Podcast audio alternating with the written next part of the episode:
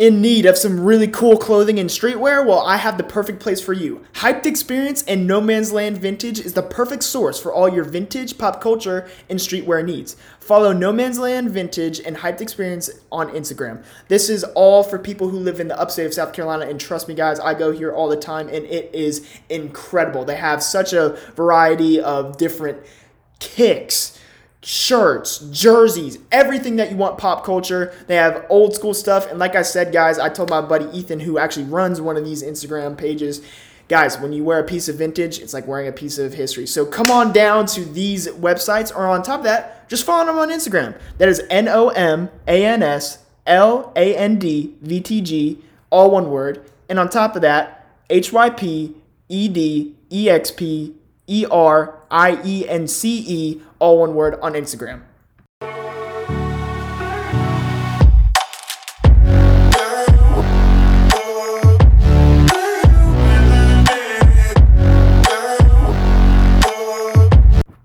Hello, ladies and gentlemen. My name is Ryan Fahey, and welcome back to another episode of Balls, aka Best of All Leading League Sports. Ladies and gents, over the past few days. It's been crazy for you know the entire world of UFC and sports in general. Um, first thing I'd like to say, um, hats off to Mike Leach who passed away unfortunately earlier today, the Mississippi State head coach. Very unfortunate to hear about that. Um, but guys, we have a lot to talk about today. Um, I'm going to be talking a lot about NFL, UFC, and on top of that, the World Cup. Uh, just crazy stuff going on right now in the sports world. But let me tell you guys, I'm very excited to uh, to be back in your life on this lovely Tuesday evening. And uh, guys, UFC 282. My goodness, it was by far one of the most incredible events that I've ever seen when it comes to controversy in the UFC. I mean, guys personally, I, I just really am very, you know, surprised to see what all went down and the amount of star power that came out during this event. I mean, first of all, I gotta say, Ilia Topuria dominated, fought a really good fight, dominated Bryce Mitchell, one of the top grapplers in the featherweight division, and for him to submit him and beat him basically at his own game goes to show how much better Topuria has gotten over his last few fights, including after his mean knockout against Jai Herbert. Incredible performance there. And then also, you got to take a look at du Plessis beating Darren Till. Darren Till now one in five. Very sad right there. I was very upset watching that fight, I really wanted that fight for for Till to win because I really wanted to see him finally get back in the win column. But unfortunately for him, I don't know what happens next. I really don't know where he's going to go from there. However, I really hope he'll be able to, you know, go on the uh, go on the rebound here soon. I really hope that you know he'll he'll take a little bit of time to heal up because apparently, reportedly, he had his he had his ACL torn after a rolling knee bar at the end of the second round. Hopefully, he has a speedy recovery and best wishes to Darren and his family. And also, guys, the two biggest storylines to end the night: Paddy Pimblett versus Jared Gordon. Watching that fight right there was very interesting because Jared Gordon, the underdog, he took the fight to Paddy and he arguably won, in my opinion, rounds one and three. Um, and Paddy, you know, barely outstruck him in round two. And he won 29 28 by a unanimous decision, which I didn't agree with at all because Jared Gordon, he kept landing the left hook all night. It was absolutely money.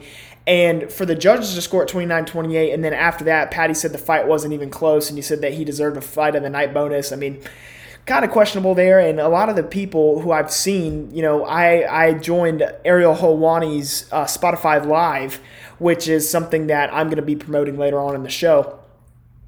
Um, he really dug into Paddy and you know because they have beef and and Ariel exposed Paddy for a few things for him lying about maybe Jared Gordon and a few other things like his rise and whatnot about Ariel Helwani, you know talked to him about you know how Paddy thinks that Ariel steals money from from you know fighters or, or making fighters pay to be interviewed which ariel denied all that and he showed concrete evidence and then for paddy to go out there and you know not necessarily win and, and win by a robbery in most people's eyes um, i mean he's not in the good graces of the ufc right now and that just goes to show that the ufc i mean over over the entire promotion of this event he was very very overly promoted, in my opinion. Like, I understand that the UFC is desperate for another star. But in my opinion, they already have some. I mean, if you think about it, I mean, a lot of people say that Israel Adesanya isn't the best star. I get it. I understand. And then also a lot of people say that, you know, there's Islam Makhachev. I get that. Or there's there's any other fighters. I, I, I get it, okay? But my thing is this. I don't care if if you're this Conor McGregor wannabe, you have to fight like him you have to put bums in seats. You can talk all you want, but you have to be entertaining. And that's what a lot of people are, are seeing with this guy. I mean, he can talk, but he doesn't talk as good as he fights. I mean, I understand that he's gotten these submissions and he got I mean, he has he has two submission wins in the UFC and he has a knockout win in the UFC. But he said that this was going to be his breakout performance and he arguably nearly lost the fight. And he won by a point, even though even though every single judge gave him the win. Twitter, judges who were, I mean, people who were scoring the fight individually, and also a lot of other fighters, they disagreed with the decision. And to be honest, Paddy, he shouldn't even be calling the shots after this fight. I mean, he's not in the good graces of anyone right now in the UFC especially the fans right now. Um, I mean, stock rose for him to for him to like get it done. I get it, but I mean, I think I think his star power right now is coming a little bit to a halt because everyone I, I look through, you know, seeing multiple reposts and everything. A lot of the comments that were said were saying that you know he got 10-7, he lost both verbally and physically, and on top of that, you know, for him to basically get a, a decision that was as viewed as a as like a robbery you know, I think it's just goes to safe to say that Paddy doesn't deserve anything right now. And uh, I mean, apparently he hurt his he hurt his ankle supposedly, but that right there was just one of the many storylines of controversy. And Ilia Topuria, his rival, who I just spoke about, he got the job done. Fought a great fight, 100%. Great fight. And he got another finish, two finishes in a row, and a dominant win against Bryce Mitchell, in which I thought Bryce was going to do really good. And and um, you know, for Paddy, I mean, Ilya has said that he wanted to fight Paddy. And in my opinion, right now, I think the roles are reversed. Paddy should be wanting to fight Ilya because Ilya's on fire. Ilia is the person that should be getting promoted right now, if you ask me. Because the man's on fire and the man's the man's doing his thing and he's a top prospect in the featherweight in the featherweight division right now. And also you have Jan Blachowicz and Magomed Ankalaev. First of all, the fight was was decent. It wasn't a bad fight at all. Blachowicz, he was doing his thing for the first three rounds until Ankalaev started wrestling. But you know, Blachowicz really damaged, you know, the legs of Ankalaev, making him switch stances multiple, multiple, multiple times with those leg kicks. He was chopping away at the leg, and Blachowicz just wasn't as aggressive as I thought he was going to be. And then Ankalaev dominated the last two rounds, and it goes to a draw which that was one of the that was one of the most mind blowing decisions I've seen in, in in like the recent memory that I've seen when it comes to the UFC, including over the past year. And um, after that, crazy news. Dana White, the owner of the UFC, announced that Glover Teixeira and Jamal Hill are going to headline UFC 283 in Brazil for the light heavyweight belt, which is incredible because I stayed up and, like I said, I was looking at the at, a live chat that Ariel Helwani had. He had a live chat on Spotify Live, and um, that right there, it was interesting because that that broke on air, and I saw that in the in the virtual chat or like in the chat that Ariel had, um, because like all of his followers could interact with each other, and then I looked at it, I was like, wow. So that's pretty big, and then uh, great news for for the uh, for the uh, podcast and everything like that, and for the social media. I re I reposted that, and Jamal Hill, one of the fighters who I just mentioned, he viewed the story, which is really cool. That was really insane for me. I really enjoyed that. And um, you know, for for Dana White to to announce that right there. And then another thing that was very disrespectful was that he was saying that, you know, they're both crying, both Jan and Magomed. I mean, and then also he defended he defended Paddy's win. I mean, I just I just think right now that you know Dana White is he's really disrespecting some of his fighters who are putting their you know health and safety and whatnot on the line and their well being on the line. But overall, when it came to UFC 282, I just thought it was a it was a little bit of a uh, you know disappointing disappointing you know event as a whole. And uh, another thing I wanted to talk about was UFC 2022, my year in review, guys. I mean, this year was a whirlwind for a lot of us UFC fans. I mean, you had seven title changes, scrambled events like Derrick Lewis when he when he pulled out with a medical issue. UFC 279 with Hamzat versus Kevin Holland because Hamzat missed weight. Lee versus Rodriguez and Nate Diaz versus Tony Ferguson. There was notable weight misses with Hamzat, like I said at UFC 279, and then there's Charles Oliveira versus Gaethje because, as you know, Charles missed weight and he had to have his belt stripped, which was very, very insane right there. And then it was a year of injuries, guys, and we got robbed of so many great fights this year. You know, we had Calvin Kattar had an injury against Arnold Allen most recently, Brian Ortega versus Yair Rodriguez. Ortega hurt his shoulder. Alexander uh, Rakic versus Jan Blachowicz when he hurt his knee. Yuri Prochazka, obviously, he hurt his shoulder, apparently the worst shoulder injury that Dana White has ever seen.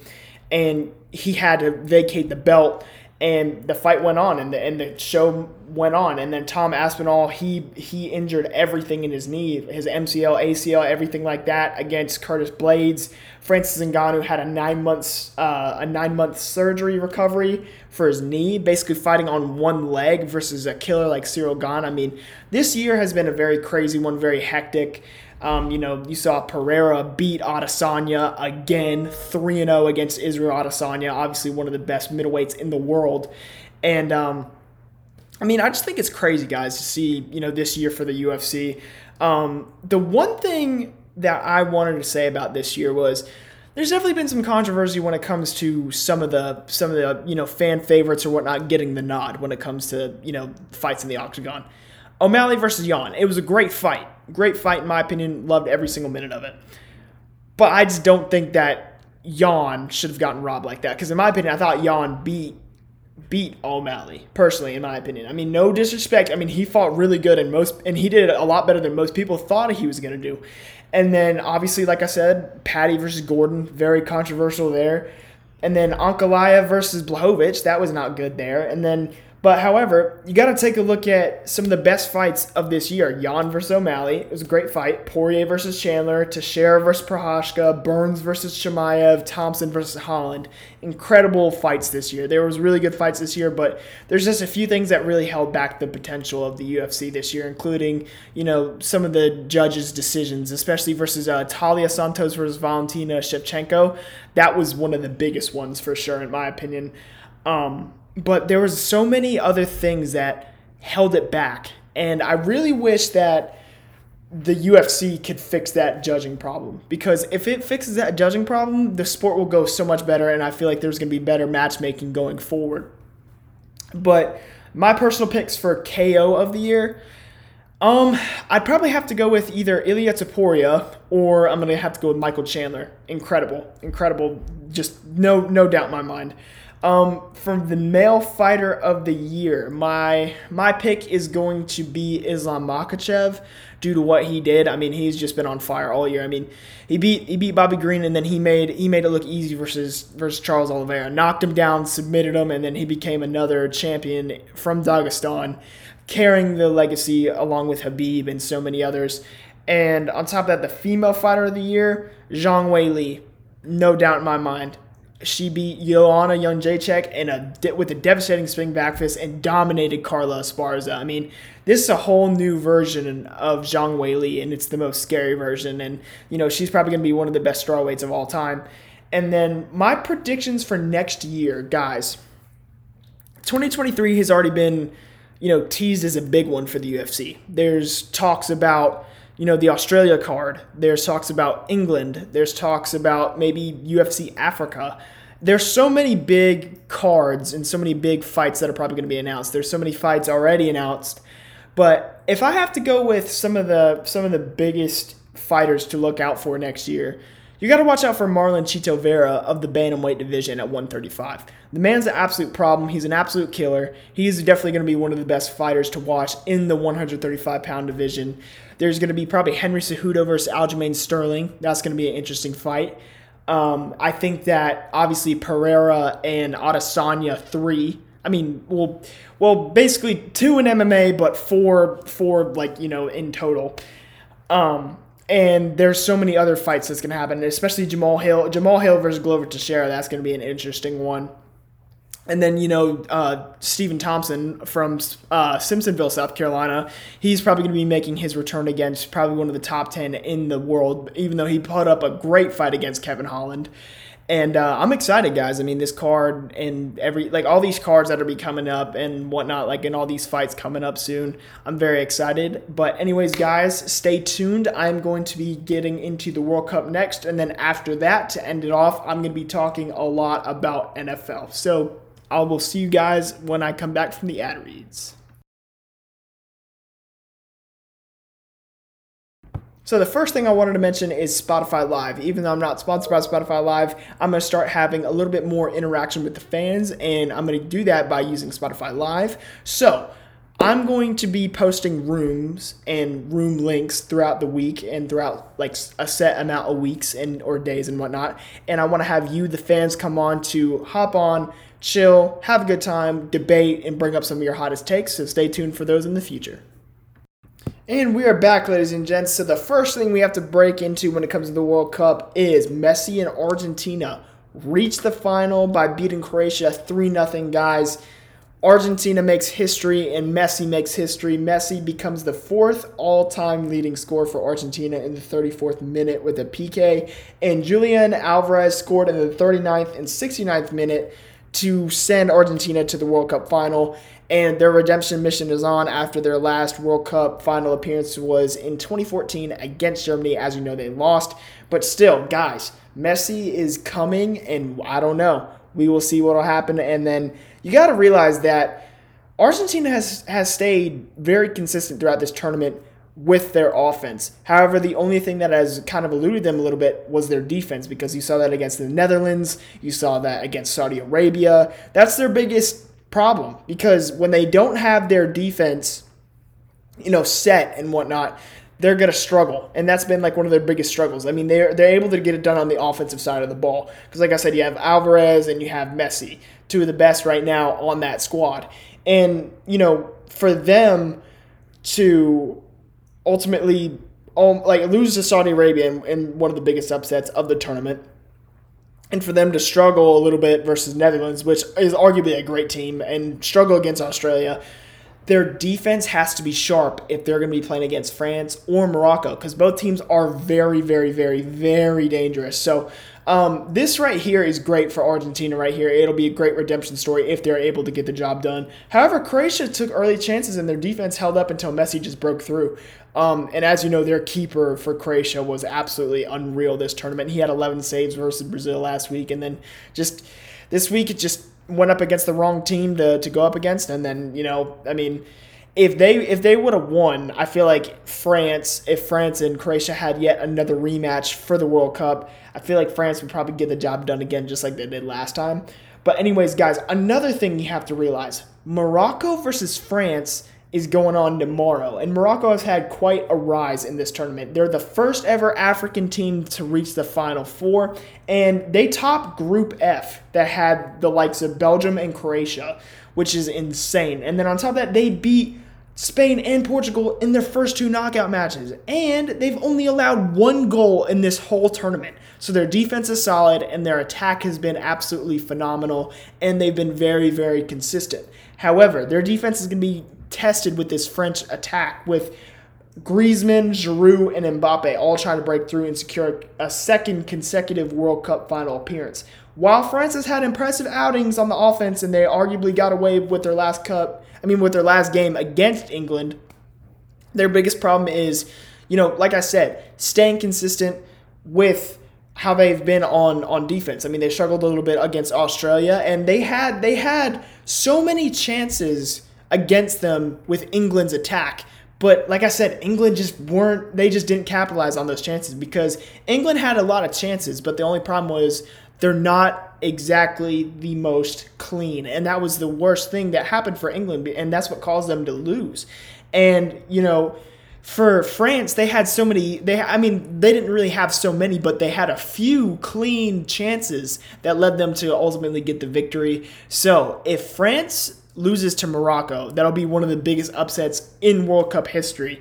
And could you imagine the first African team to make it in the semifinals and the final and perhaps beat both Ronaldo and Messi and perhaps their last World Cup. What a storyline that would be. But, anyways, ladies and gentlemen, the last thing I'm going to get into is NFL. So stand by for yet another ad read, and then I'll get into the final segment.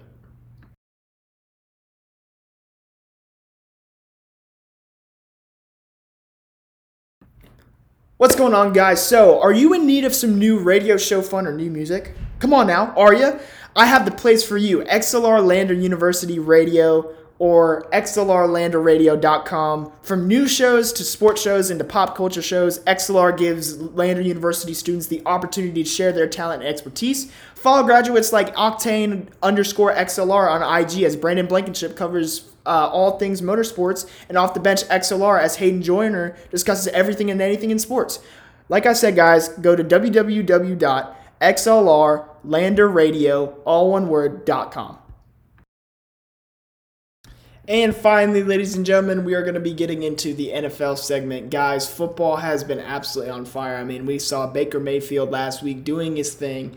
And now, guys, unfortunate news on Monday Night Football Kyler Murray tears his ACL. And on top of that, the Patriots win another game. I know, I know, a lot of things have been going on this entire year. But, guys, take a look at the Eagles. Clinch a playoff berth and they have the best record in the league 12 and 1 jalen hurts has been that man he has a qbr of 108.4 and is in fourth when it comes to the terms of completion and their defense is on fire with 24 takeaways this season and you got to take a look at the chiefs they're second in scoring with 29 and a half points per game with their defense racking up 42 sacks they're ranked 15th when it comes to defense and then guys cowboys added ty hilton to their star-studded offense with the weapons in CeeDee Lamb and Michael Gallup. Now, we know that T.Y. Hilton has kind of been on the decline for the past few years, only getting 300 or so yards and only three TDs. But guess what? He's been going through a little bit of the offensive struggles when it comes to the Indianapolis Colts. And for him to get a better quarterback than, you know, an aging Matt Ryan to switch with, you know, Dak Prescott it's a lot better for Ty to get a little bit more exposure and for him to be, you know, on fire and to play play a little bit more of a of a uh, of a critical role on this new offense that he's going to be accustomed to, and he's going to be adding a lot of experience and a lot of things. Uh, I mean, a lot of heads were scratched with this with this trade. I mean, I thought it was very interesting, especially with Odell Beckham Jr. being one of the primary targets of the Cowboys, which we understand. And apparently, they're still pursuing them, and I would too. But I mean, like I said, there's still a lack of consistency. But the same thing could be said about T.Y. Hilton. But still, T.Y. Hilton is still an elite receiver, and we'll see what he can bring to this uh, Cowboys offense. And then another thing, the Bills can take control of the AFC East with the win over the Dolphins, who gave them their first loss of the season for the Bills. And then the Chiefs can clinch the AFC West with the win next week, or if the Chargers lose, and then Dallas has the has the chance to win the next games. They have to they have to win their next few games to have a shot at their division, which is obviously going to be interesting. So the NFL is heating up, storylines are coming through, and guys, I'm very excited. I mean, the one thing that I have to say about this season, it's just been so weird. I mean, what do you guys think? I mean, there's been injuries all around. There's been interesting trades, and there's been so many teams coming out of nowhere. I mean, you had Geno Smith come from out of nowhere this year and started dominating the game. And then you had the Dolphins making moves. I mean, they, they signed Bradley Chubb and, you know, they're still doing their thing on offense and they're doing their thing on defense as well. I mean, their team is getting a whole lot stacked and they're like a whole lot more stacked and their future is looking more and more bright as as, you know, the year progresses and, you know, as as time passes. So, they have a they have a bright future in my opinion, and you know it's same old, same old with the Chiefs and Bills because the way that I see this matchup is fire and ice because it's two, it's a tale of two teams, and I really want them to run it back. And if they if they go off in the in the AFC Championship, if they go off against each other again, I really hope the Bills can get it done because the good news is that that certain rule that will not be named does not exist because I just want to see them, I just want to see some diversity for the league and uh, shout out to my grandpa who's a big uh, Bills fan. I want him to finally get a Super Bowl in his lifetime and. Uh, but, anyways, guys, I just wanted to say thank you all for listening, and I appreciate you guys all tuning in. I will check in with you guys soon. Thank you all for listening, and I'm Ryan Fahey, the host of Best of All the League Sports, also known as Balls. Peace out.